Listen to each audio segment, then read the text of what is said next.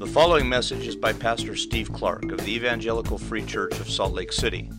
More information is available at our website, www.slcevfree.org.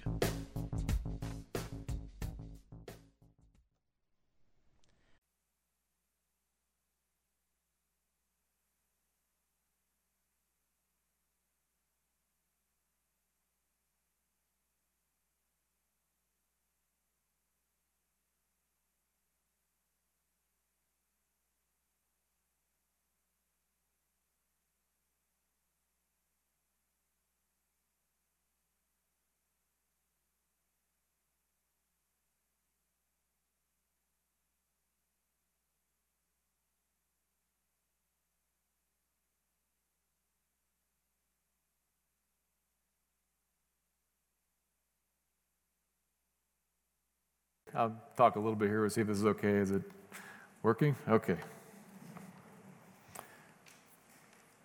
So, let's draw our minds here to the, the word, and may God speak now. So, Lord, help us. Long time ago, two stonemasons were hard at work on a massive, exhausting project, and they were at work laboring and Somebody asked them a question, both of them, What are you doing?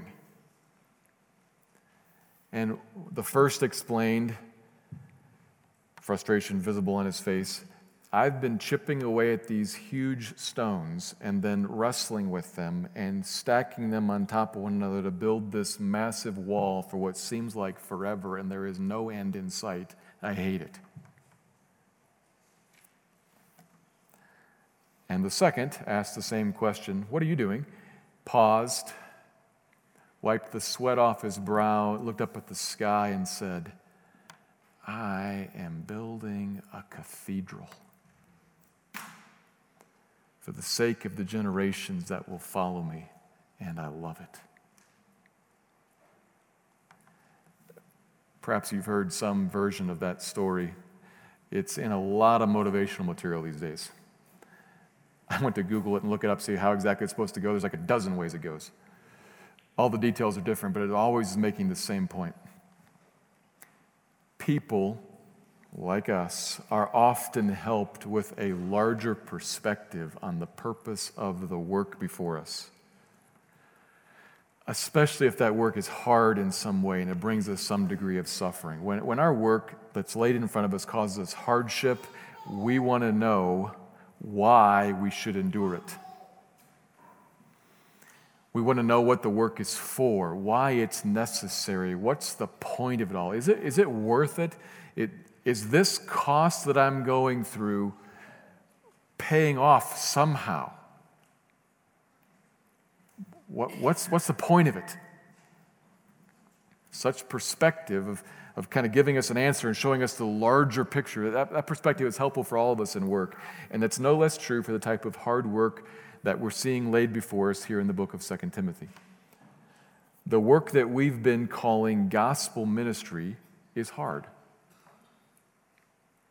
It's the task God lays before all Christians in different ways according to our different circumstances and our different gifts, yeah, but we're all, we're all called to, to embrace it and, and take part in it. And when we do, it's going to bring us suffering for sure. That's part of the deal. Consider this last week when we saw Paul describe all of us as being soldiers for Christ, not soldiers in that we are to be militant, but soldiers in that we are to suffer. It's part of the deal. It, this, this that we're engaged in, it brings us suffering and hardship for the sake of the gospel. I can't say what exactly that's going to mean for you in your particular situation. You thought about that all this last week, I think, right? Right? And as you considered it, God gave you understanding to it and in it, right? That was in the last week's passage, verse 7. It's going to mean something different for all of us. But in our passage this morning, God, through Paul, kindly does more than just call us to a task and tell us that suffering is normal. He gives us some of the larger perspective, the bigger picture about what this is about, what it's for, what's going on. gives us something that should help us, give us perspective, and help us then endure. And so we're going to look at that this morning in 2 Timothy chapter 2, verses 8 to 13. I'm going to read it and then draw out three observations, three different pieces of the perspective. They're going to be of different length. The last one will be fairly short if you're watching time. Let me read the passage first 2 Timothy 2, beginning in verse 8. Remember Jesus Christ, risen from the dead, the offspring of David, as preached in my gospel, for which I am suffering, bound with chains as a criminal. But the word of God is not bound. Therefore, I endure everything for the sake of the elect, that they also may obtain the salvation that is in Christ Jesus with eternal glory. The saying is trustworthy, for if we've died with him, we will also live with him. If we endure, we will also reign with him. If we deny him, he also will deny us. If we are faithless, he remains faithful, for he cannot deny himself. 2 Timothy 2. Here's the first piece of the perspective that we find here. Remember Jesus himself as he's revealed in the gospel.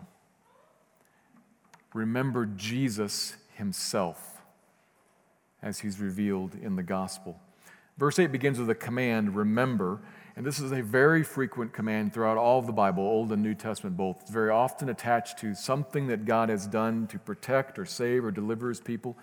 In all those places, like here, the command to remember is not really about something intellectual, as if I've completely had something slip my mind and I need to like recall it.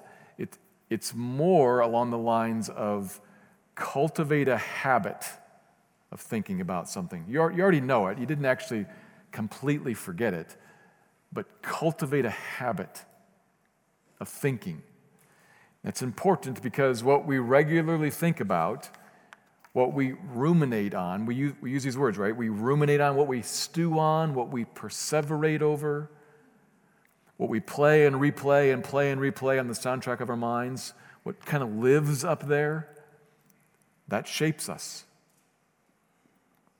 And so here we are to remember or to cultivate a habit of thinking about so as to be shaped by what? Remember Jesus Christ. Not, interestingly, Christ Jesus.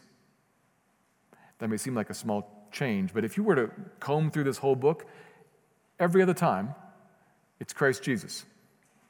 And verse 10, he flips back to Christ Jesus again, but here, Jesus Christ. He fronts his personal name. That makes it just a little more personal. You could feel that when, when we talk in our own language, if we talk about the president, our current president, Donald Trump, if we talk about President Donald Trump or Mr. President, if we front the title, it's formal. But if we talk about Donald, that's personal. And, and he fronts Jesus here, the only time. He fronts Jesus here because he wants to make it more personal, less about the title, Cultivate a personal habit of thinking about Jesus, the man. Not just his title, his office, him himself. And there's a lot that's marvelous to consider about Jesus. We could, you could jot down Colossians 1 or Philippians 2. There's a, there's a lot there worth thinking about. But here, Paul mentions two things specifically that we should think about that are at the heart of the gospel that Paul preaches, passes on to Timothy, wants to pass on to us. Two things this Jesus, raised from the dead, descended from David.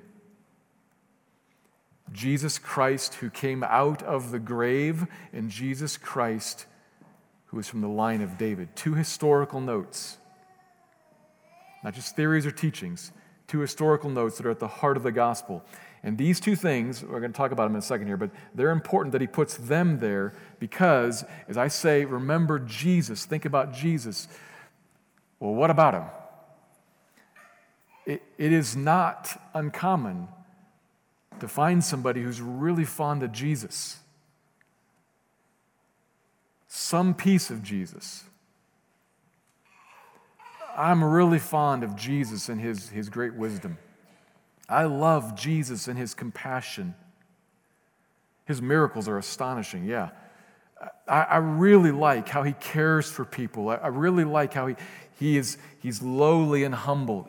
Yeah, those are all true things. But Paul says, especially remember, he came out of the grave and he's from David because those things mean important truths, important things that we should cultivate a habit of thinking about. He was a man, a real man like us for sure. God, indeed, will come to that, but he was a man, and he died on the cross, dead, dead, three days buried, gone. This is so familiar to us that we sometimes forget about it. He's just as human as me and as you, and he was dead.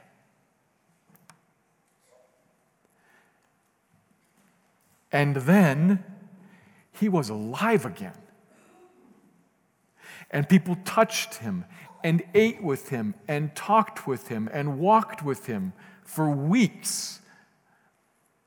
A human being, dead and then out of the grave alive again, raised by God the Father. That says something astonishing. This is, this is Jesus who walked on the earth, who himself, yes, did miracles, yes, displayed great wisdom, yes, showed tremendous compassion. But more than that, even, this is Jesus who claimed the right, the authority to command people, the right and the authority, the power to command demons and wind and waves, who commanded people, turn your attention towards me, listen to what I say, give heed to it, and who received willingly worship. And then God killed him under curse on a tree and brought him out alive again, saying, That's all true. And then he raised him up bodily, the man Jesus, raised up out of the grave, raised up to heaven, where he took his seat at the right hand of the Father, enthroned, because he's from the line of David. That's what that piece is about.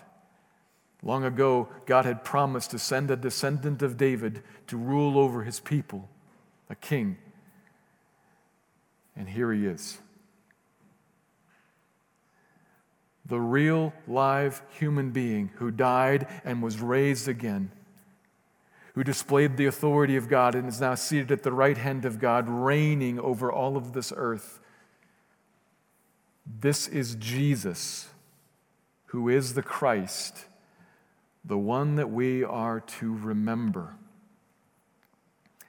And this is a huge piece of perspective when you're staring at gospel ministry that is hard.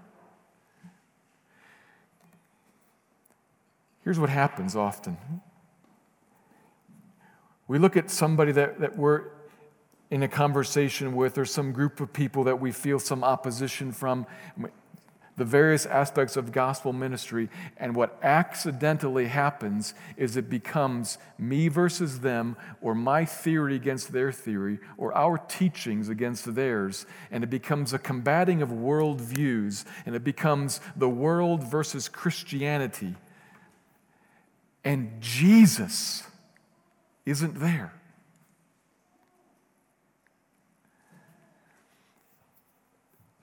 accidentally we get, we get caught up in something and, and we, we, we skip over and we miss the person of Jesus. Jesus, risen and reigning for me. That relationship with Jesus, the person of Jesus, is that's where life is found. He is where life is found. There is no life in the doctrines. There is no life in the Christian faith. There is no life in the worldview. There's life in Jesus. He Himself.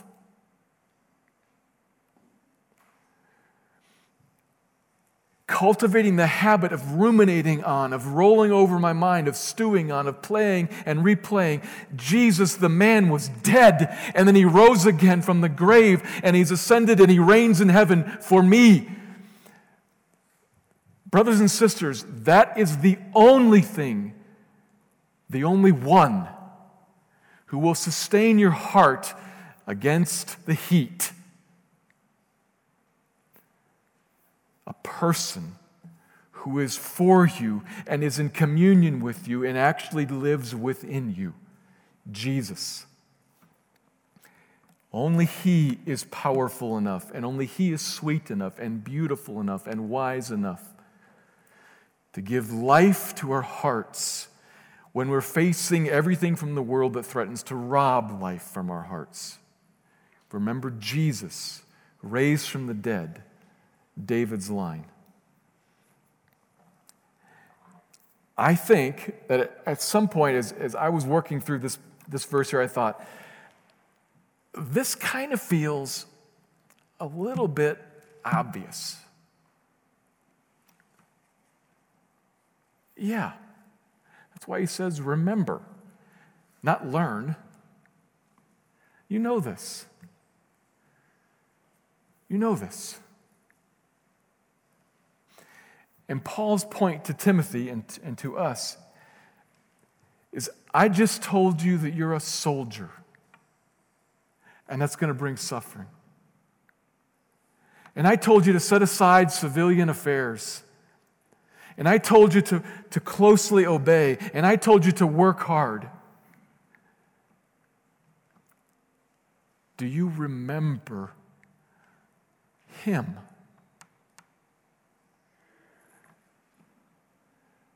The lover of your soul,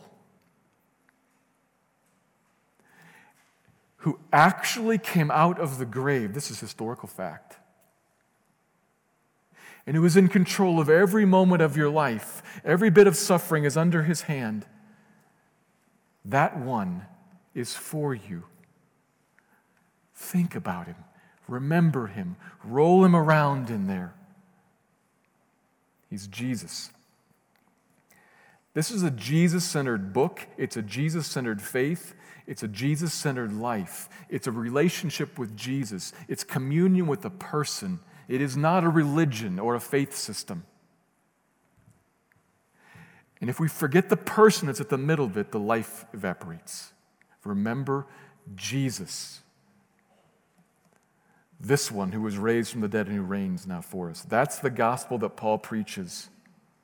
That's who he puts front and center. Jesus came out of the grave. Jesus reigns as king. The fulfillment of all God's promises. And that got him in a lot of trouble. It's going to get us in trouble too. But he gives us more perspective in the second point more perspective on what's the trouble for? What's the trouble worth? So the first, the first piece of perspective is don't forget the person person this is about Jesus. Simple. Think about him. And second, here's the second observation, the second piece of perspective. Gospel ministry is necessary and certain to save God's chosen people. Gospel ministry is necessary and certain to save God's chosen people. Gospel ministry may be costly and it will bring suffering, but this is the perspective that kind of puts it right for us. But it's necessary and it does bring glorious success. So we see in verses 9 and 10. Verse 9, Paul acknowledges again the fact that he's committed to preaching this gospel and that it brings him suffering. He's chained up like a common criminal. But turn a phrase there I'm chained, but God's word isn't. And in fact, can't ever be, because it's God's word. And that prepares us, that, that little turn there prepares us for something pretty sweet, I think, in verse 10. God's word wins. You might say his gospel will prevail because he's the one doing the speaking and you can't muffle him. That's, that's the first bit of, of hope in verse 9, but there's more in verse 10. There's another important reason that Paul gives us here that, should reassure and, and underline this, this idea that there is something successful going on here. Not just because God's speaking, but also because of the reality of election. Very important doctrine that just pops up and appears in verse 10. Therefore, he says, I endure everything for the sake of the elect. The elect. There's the doctrine of election. Just drop it in there with that word. This means the chosen ones, the elect ones, like how in an election we choose somebody. Well, here it is. Spiritually speaking, there are all throughout the world, among every tongue, tribe, and nation, in every race, in both genders, in all countries, across all time,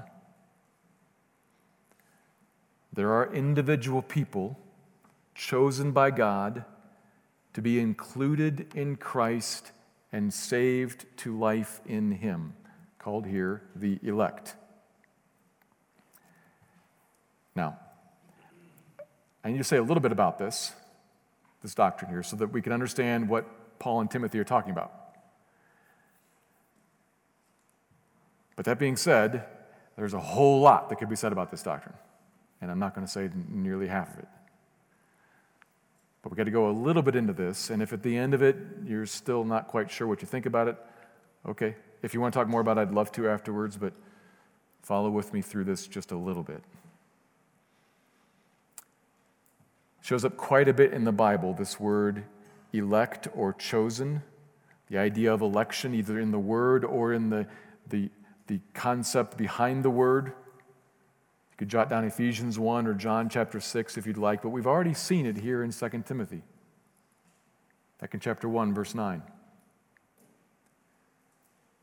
We saw there how Christians can say, every Christian can say, God saved us, says, and called us to a holy calling, or to clarify that, as we did back then, saved us summoned us to a distinct destiny.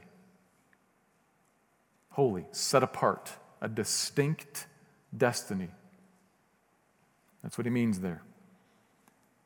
Every Christian can say, I had a distinct destiny that he summoned me to, the destiny of being in Christ.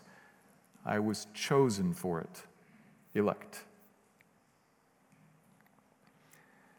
Not because of anything in me, the verse continues, not because of anything I did, it had nothing to do with me, not because of my works, but because of his own purpose and grace.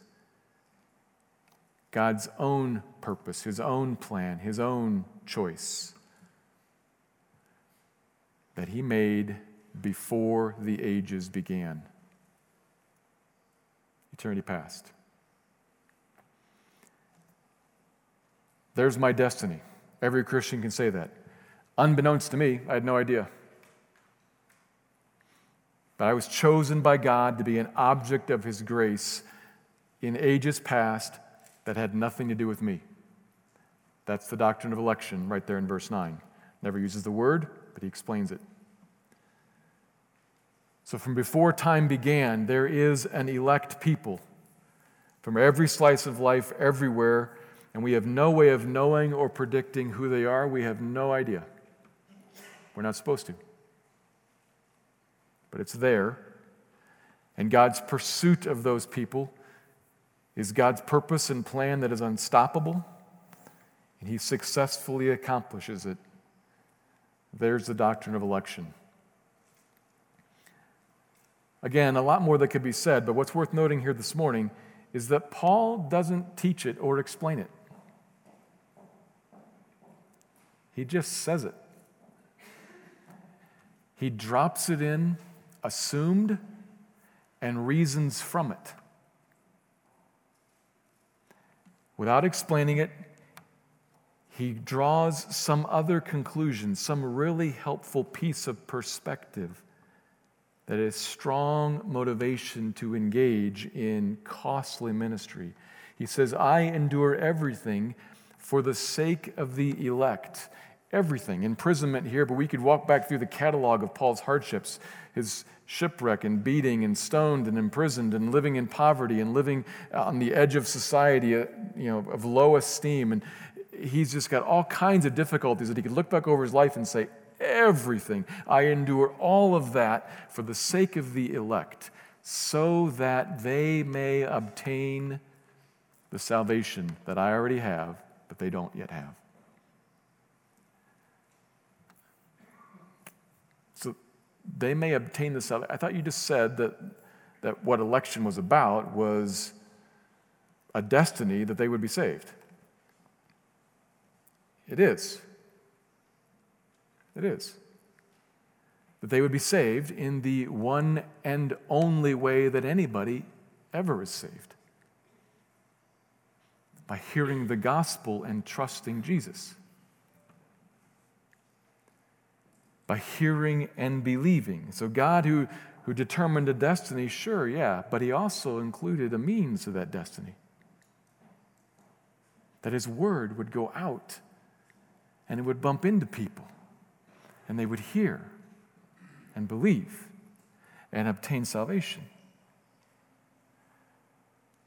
So, given that God's word is not able to be chained, and given that there is this, this doctrine of election, then human gospel ministry, my ministry, my suffering, my hard, difficult ministry, is the, is the link in the chain between the two that connects them and, and accomplishes the, the plan of God to draw his people into glory with him. That's what's going on. So Paul knows I'm going to pull into a town and I'm going to preach to a crowd in a synagogue or on a street somewhere. And I don't know how they're going to respond. Maybe they'll be interested, maybe they won't be. Maybe they'll be angry, maybe, they'll be bored. I, I don't know. But I'm going to speak to all of them. And I'm going to say to all of them, because this is true whoever hears this, if anyone comes to Jesus and trusts him, you will be saved. Because that's true. Whoever hears and whoever comes will be saved. And I don't know maybe somebody will hear that and say, huh. Most won't, but maybe someone will hear that and say, huh. And, and it'll strike them in a different way. And they'll, they'll think, wait a minute, saved. And they'll begin to engage with that. And they'll think about sin, and they'll think about forgiveness, and they'll think about life, and they'll think about glory. And other people say, who needs that? And throw it away. Somebody in that crowd, perhaps, maybe, I don't know, somebody may be elect. And so I'll endure everything for them. Or in the next town, or in the next town. I don't know. But I do know God's word is not chained, and I do know they're out there somewhere, and I do know that the piece that connects the two, the necessary and certainly successful piece that connects the two, is me speaking. And so I'm going to keep going and keep speaking and enduring everything for their sake.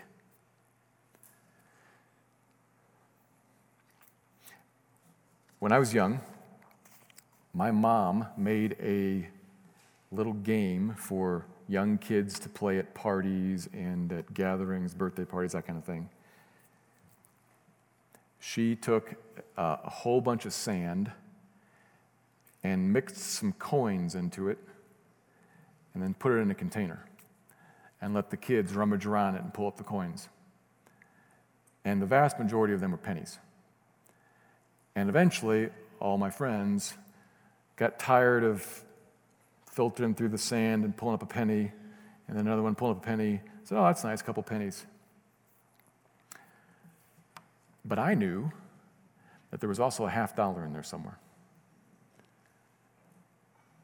Because she was my mom and she'd made the mix at my house. I had a different perspective on what was in there. And I never got tired of looking. The pennies, sure, pennies are nice, an occasional nickel, but there's a 50 cent piece in here somewhere. I know it. And so I kept after it. Not because I knew where it was, but because I knew that it was. We, we look at a world that, if we're honest, a whole bunch of the time, gospel ministry seems fruitless, pointless, and hard. Nobody believes this. Everybody doesn't like me. And I haven't seen anybody become a Christian in who knows how long. Fruitless, pointless, and hard. Is that, is that your experience with ministry? Is that your experience with evangelism? Is that your experience with, with service and sacrifice for other people? That it doesn't actually seem to produce much fruit and doesn't seem to actually change the world that much. It's kind of fruitless, kind of pointless, and pretty hard, frankly. And what Paul wants to drop into your lap and wants you to take with you as a perspective into your workplace, into your classrooms, in, into your neighborhood, you don't know who, but you know that there is a people out there. And it is not up to you to persuade them. God's in pursuit, and God's word is not chained. So the faithful speaking of his word and leaving the results to him is certain to succeed as he defines success. That is relieving and that is good news. There's a perspective there that is more than just suck it up and keep soldiering on. You're actually building a cathedral. Even if all you can see right now is the wall, it's a part of building the church in which others will draw in to be, to be joined to God in, in great glory, who, they'll to be drawn into the worship and the enjoyment of Him along with you and with Him. You're about something larger that is necessary and is certain of success. Not because we're clever enough and powerful enough, but because He is. This is a great and grand work that we are engaged in. And when it seems most pointless and most fruitless and most hard, remember Jesus and remember that God's word is not chained and that the elect are out.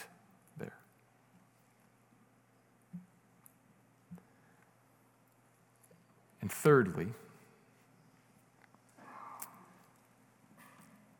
faithful endurance is necessary for a very great reward. Faithful endurance is necessary for a very great reward. So, the perspective here on this is that it pays off to you and I personally, too. This is verses 11 to 13, and probably in your Bible it's typeset to show that it's a, a separate standalone saying or maybe even a hymn that Paul's kind of dropped in here because it fits. You might say that if we're thinking about verses 9 and 10, we're thinking about, I endure for the sake of others. And this one is saying, I endure for me.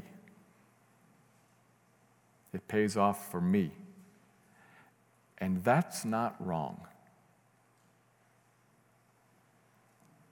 It's actually in the Bible right here and put here before us so that we'll see it and be motivated by it. Verse 11 If we died with him, looking backwards, we will also live with him. They're all built the same here, these statements, right? If then, if we died with him. What, what happened when you, Christian, when you died with Christ? Well, that was death. That was dying. That was dying to myself. That was taking up my cross daily.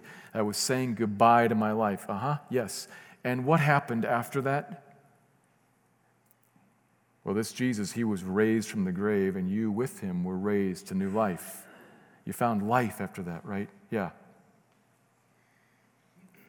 Well, verse 12 if we endure, we will also reign with him. if we endure, kind of the reality we're facing. We endure everything for the sake of the elect, but also if we endure, if we face all this and embrace it and walk into it, I'm going to be taking on a bunch of hardship. I'll be taking on a bunch of difficulty. Uh huh. Yep. And you will reign with him. Can you imagine that?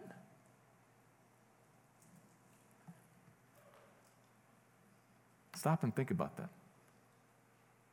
It is not hard to imagine the hardship on the, the front end. It is not hard to imagine what the endure looks like. Can you imagine what it means to reign with Christ?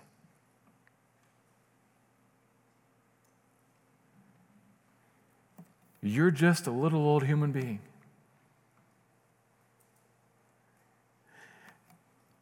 You are an eternal being made in the image of God, royal.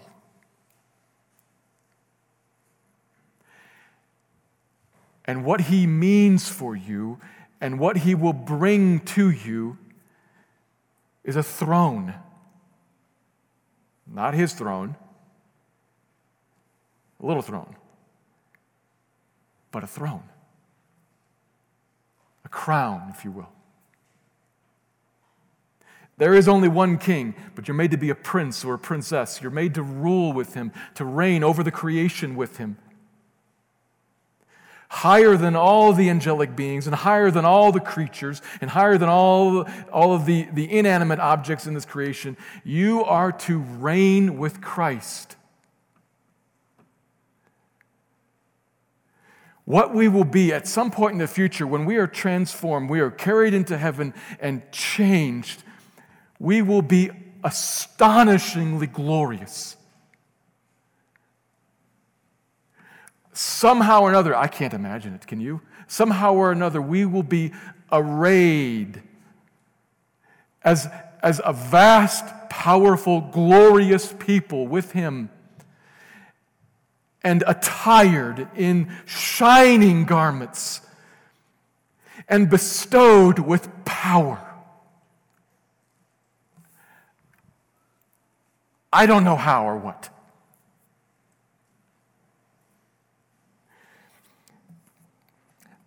This is the work that God first made for us back in Genesis in the very beginning. I give you the creation, man, woman. I give you the creation to rule over it. And we wrecked it. And what God has done now is He has redeemed a people, us. He's redeemed us and caused us to die with Christ and raise us to life. And He has said, I am preparing you even now to reign with me as you always should have, in glory at my side, beneath my and in my power. But actually exercising authority. Little old you. I'm, I'm telling you, I don't really know what that means. But I think it's supposed to mean something awesome. It's not only if we endure, we'll get there. If we endure, we will reign with Him.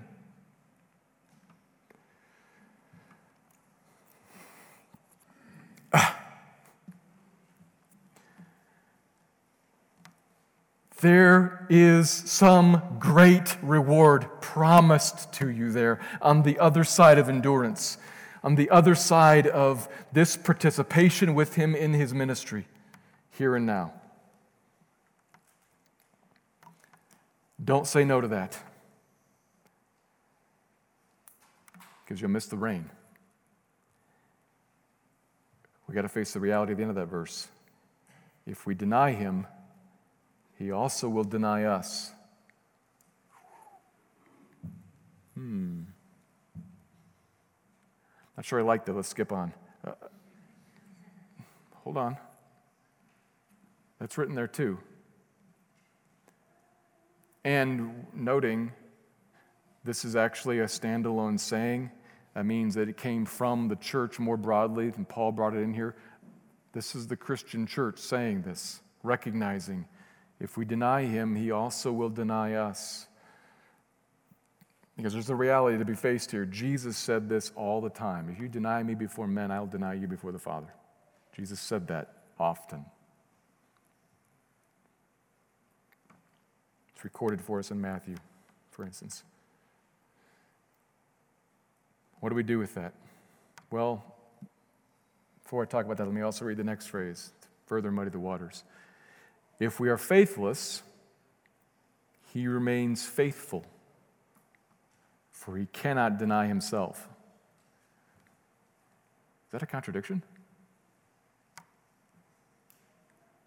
I thought you said he will deny us, but now then he says he remains faithful. What, what, what's, what, what? Two different things here in back to back verses, placed right next to each other because they're often right next to each in human life. There's a difference between, I mean, different words, you see them in English or different words in Greek, they're different concepts here. There's a difference between deny and faithless. Where's the line? I don't know. So get away from the line. That's the point.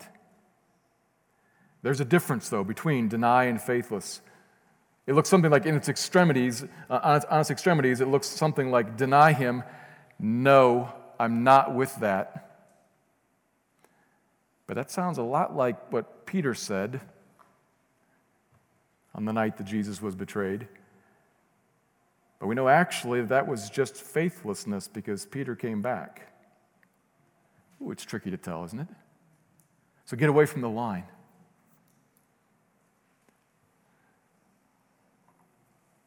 And maybe here's something that can move you away from the line. And it's possible that for some of us this morning, this piece right here might be a greater reward, a greater blessing to you than the idea of reigning with Him. Because something about the character of our Lord just jumps out of this here at the end. He remains faithful, for he cannot deny himself. The reality is that if Jesus lives in you, he keeps you. You don't keep yourself. Thank God. If Jesus lives in you, he keeps you. Because he can't deny himself, he can't walk away from himself. If you're his, you're his.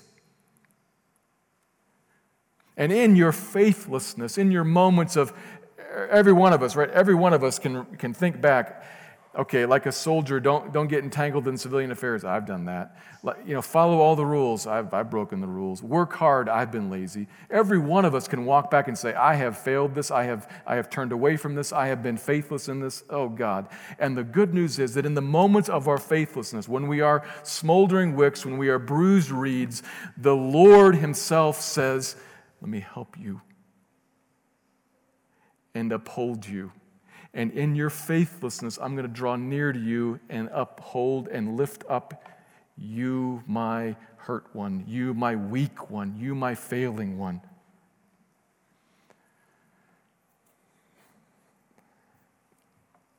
Our, our steadfastness in Christ does not actually depend on our steadfastness, it depends on His. And that's good news. And maybe you, in the moment right now, maybe you find yourself, I've been getting hammered by everything you've been saying in this book. Faithful gospel ministry, enduring suffering, sharing, I don't do any of that. I am a total failure. Maybe.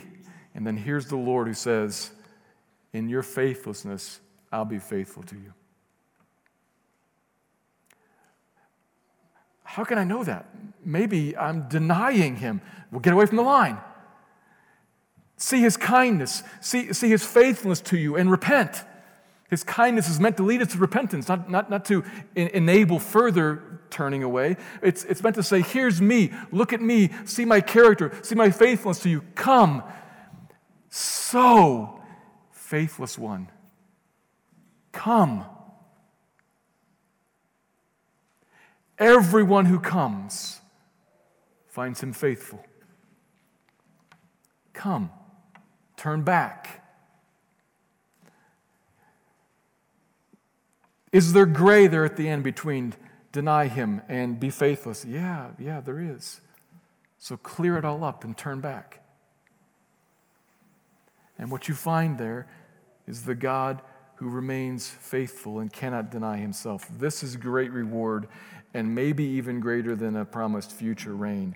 The present and faithful Lord who is of such a nature that he will not abandon you in your weakness and in your frailty and even in your failing.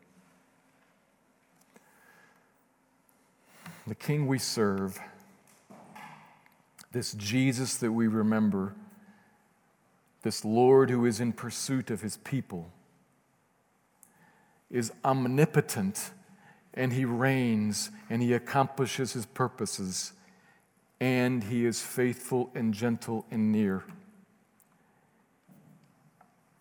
Even to us when we lose all perspective and fail. I think that's good news. And maybe particularly for you, that's what you need to think about. Come to Him, come back to Him. Lay yourself in front of Him. He is good, He can be trusted. Remember that about Jesus too. Let me pray.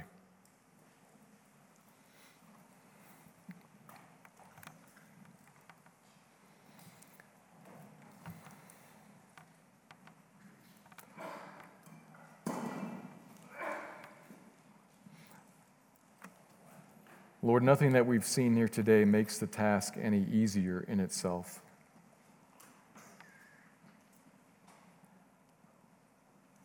But will you, for each of us here this morning, give us some new view of it?